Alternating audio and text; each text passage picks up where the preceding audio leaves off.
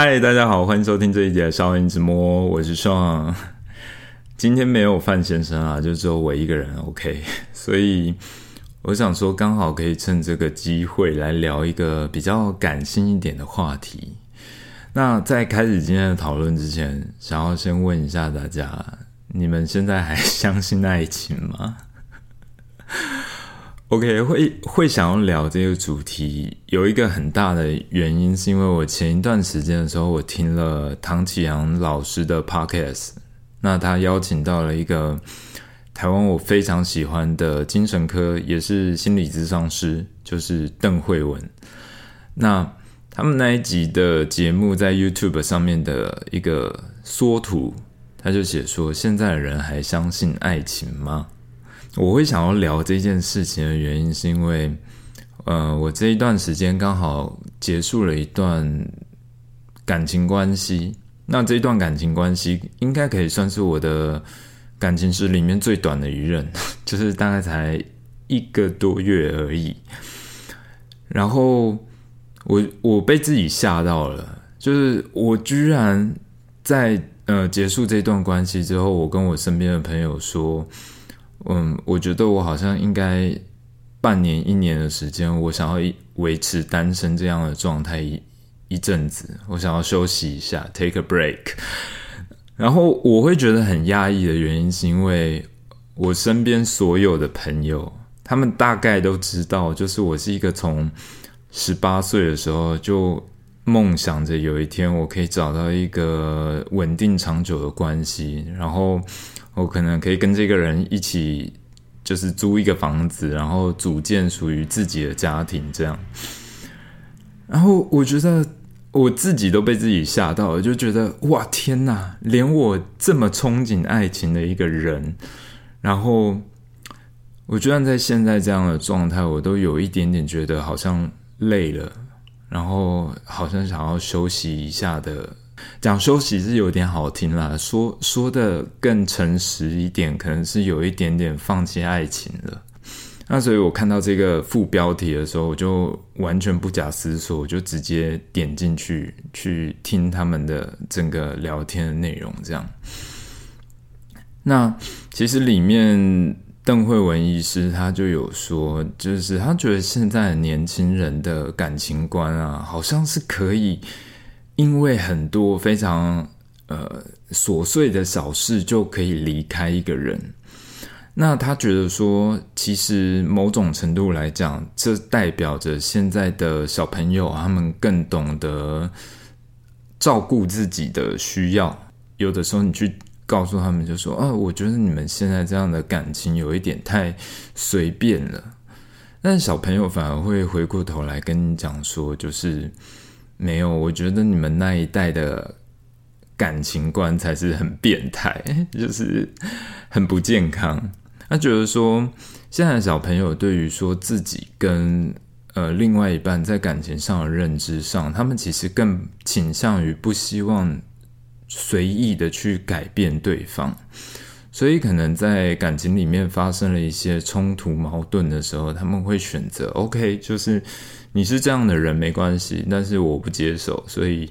呃，就是那就不要勉强。所以他就说，现在有一些在他们辅导的个案里面，有一些小朋友可能真的就是可以短暂的时间里面换四五个男男女朋友这样子。那这件事情其实让我还蛮讶异的啦，因为。我们都知道，现在这个年代，大家其实对于感情都是比较能够走长久的偏少啦，就是不能说没有，但是偏少。对，那唐强他在 Parkes 里面其实。呃，他他听得出来说，邓医师的观点可能是对于小朋友这样子开始懂得照顾自己的心灵啊，或者是比较懂得爱自己这样的状态是属于好事，对。但是唐吉阳他其实还是有说，他就说，嗯，现在的小朋友因为这样的关系，所以可能结束一段关系快，然后离职也很快。那他就说，可能，嗯，因为缺少了这些经历，所以也很有可能会丧失很多成长的空间。就是呃，我不知道这这是我自己私人的解读啦，对啊，就是如果大家有兴趣的话，可以去 YouTube 找，就是唐扬鸡尾酒这个频道，就是唐吉祥老师他的 Podcast 的 YouTube 版。其实我的感觉，我的解读上来讲，我觉得唐老师其实还是想要劝大家，就是说，在爱自己的同时，其实你也有可能失去很多你人生当中能够让你成长或者磨合的一个阶段。对啊，那讲到这件事情，我其实就觉得，我不知道哎，就是我。到了这几年的时候，我有真的很明确的去感觉到，说大家现在对于磨合的这件事情，好像耐心已经相较以往，好像已经没那么多了。那刚好这这段时间，我有 follow 到一件事情，不知道大家有没有听过？就是最近日本很流行一个名词，叫做“蛙化现象”。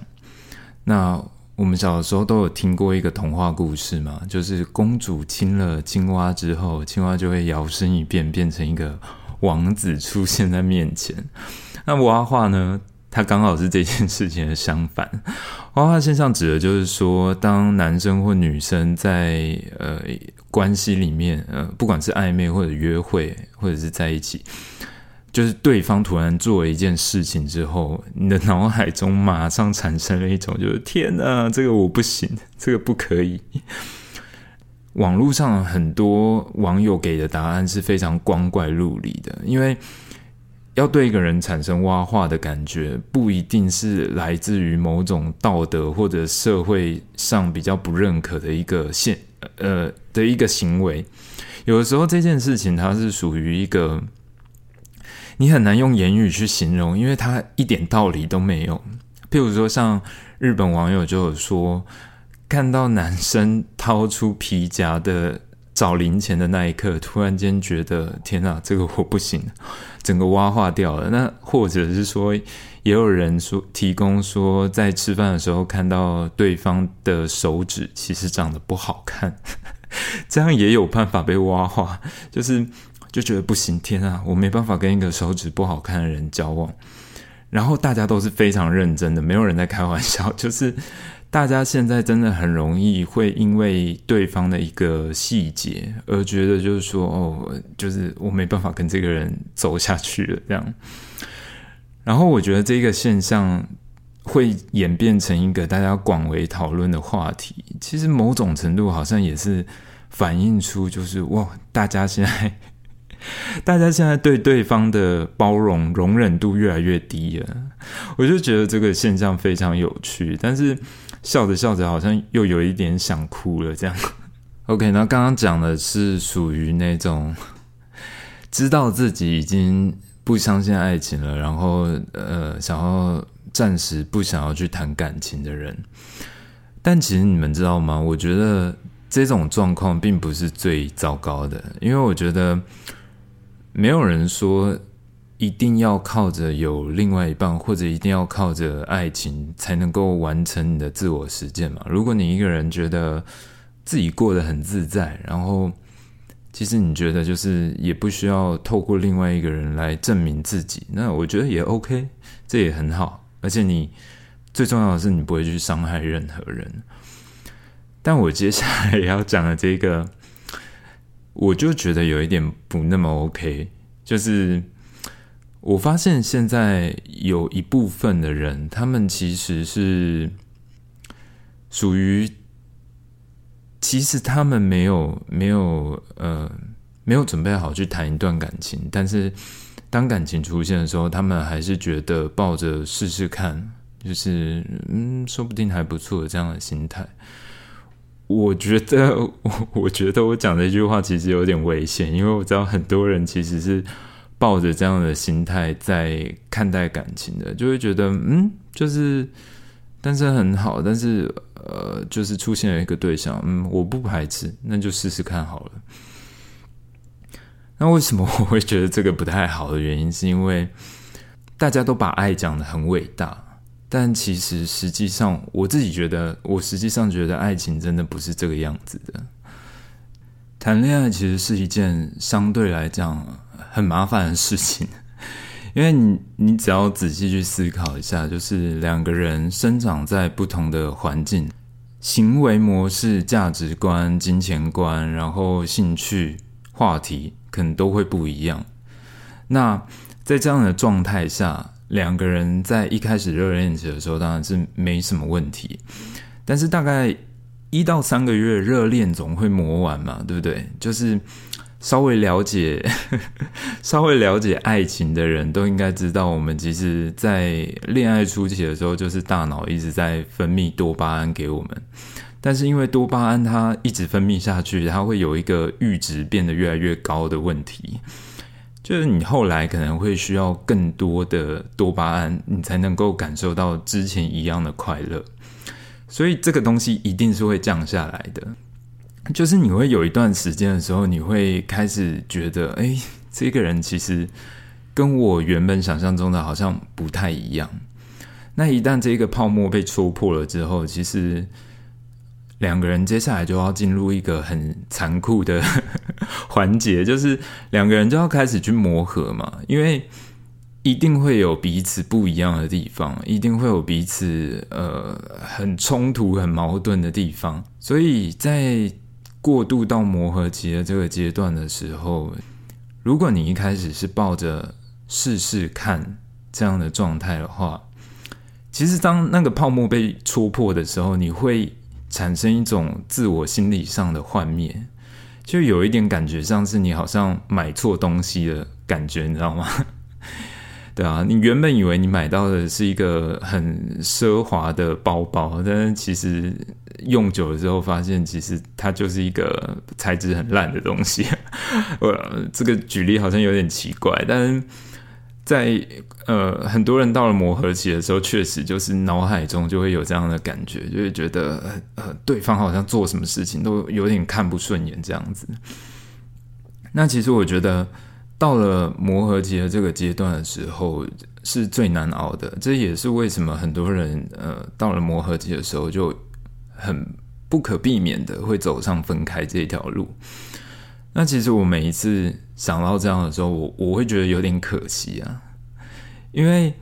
磨合期是呃相爱的两个人一定会遇到的一个阶段。你你如果没办法在透过磨合的这种阶段里面去认清说自己的底线在哪里。到底是真正的不适合，还是只是就是你可能受到一些生理激素的影响，而导致于你现在看对方怎么看怎么不顺眼？那其实，在这个阶段的时候，就是两个人要去找到一个沟通啊，或者是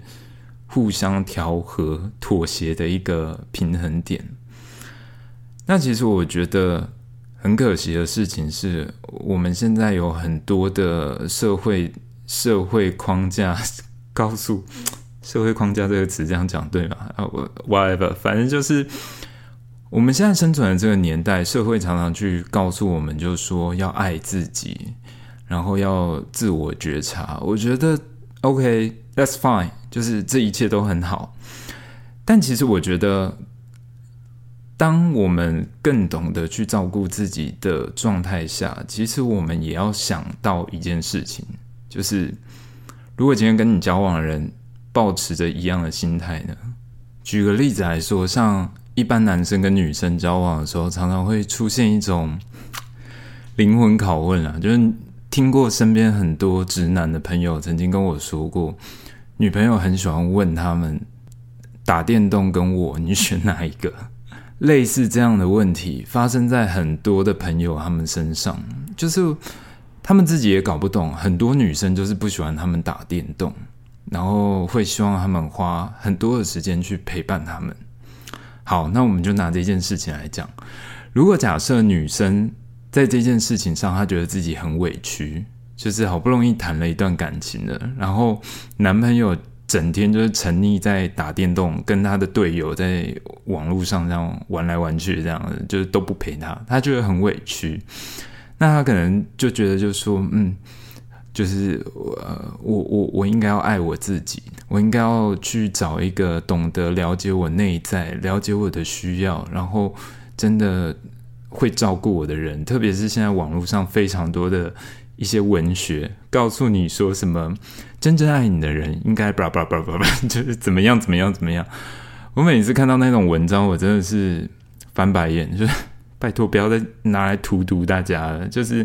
也拜托大家不要信，好不好？好，拿刚才这件事情来讲，女生觉得很委屈。那我们今天想一想，如果这个男生他也很喜欢看这一类的文章的呢，那会发生什么事？男生可能也在另外一边觉得，就说：天啊，我好不容易谈了一个恋爱，然后我的女友那么爱阻止我打电动。我觉得我好像应该要更爱自己一点，我要去找一个对象，真的能够觉察到我的心里面的需要，能够在我需需要打电动的时候让我放松。我不想要在一段关系中那么委屈，因为我要了解我自己，真正爱我的人是不会阻止我做我喜欢做的事情。OK，如果两个人保持着一模一样的想法，那会怎么样？那就会发生。前面我们讲的事情，就是你不想要勉强别人，然后你也不想要勉强自己，然后你就 OK say goodbye。但是这样的事情要发生几次，我们不太可能在一个人身上完美找到贴合到我们每一项需要的人，而且甚至讲的更实际一点，有的时候我。我们自己也要有意识到，有一些我们在感情中希望十全十美的事情，是有一些有一些些不切实际的，对啊，就是对。那我觉得谈恋爱这件事情，如果你真的想要做，你要做好一个准备，是你们可能会快乐一段时间，你们可能会经历过争吵，你们可能会经历到幻灭，你们可能会。开始看对方有点不顺眼，但是你们，你决定跟他在一起，这一切是需要时间跟两个人的一进一退，去找到一个很很好、很适合的一个平衡点，对啊，我觉得对我来讲，这一件事情应该是每一个人在进入一段关系之前要有的一个心理准备，也许这样子才能够让我们在感情里面。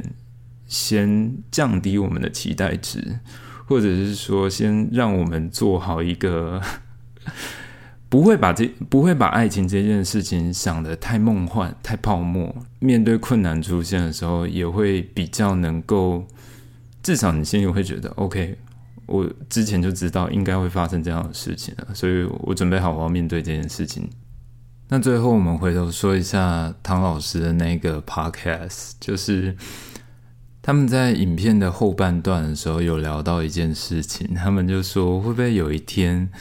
呃，我们的小孩子都跑过来问我们说，呃，奶奶，呃，什么是恋爱？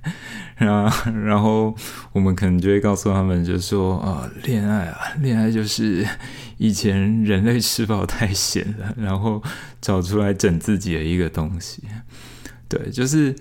听的当下很好笑啊，但是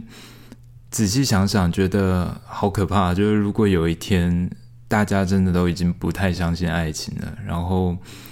这个东西真的像北极熊或者像很多绝种的动物一样，在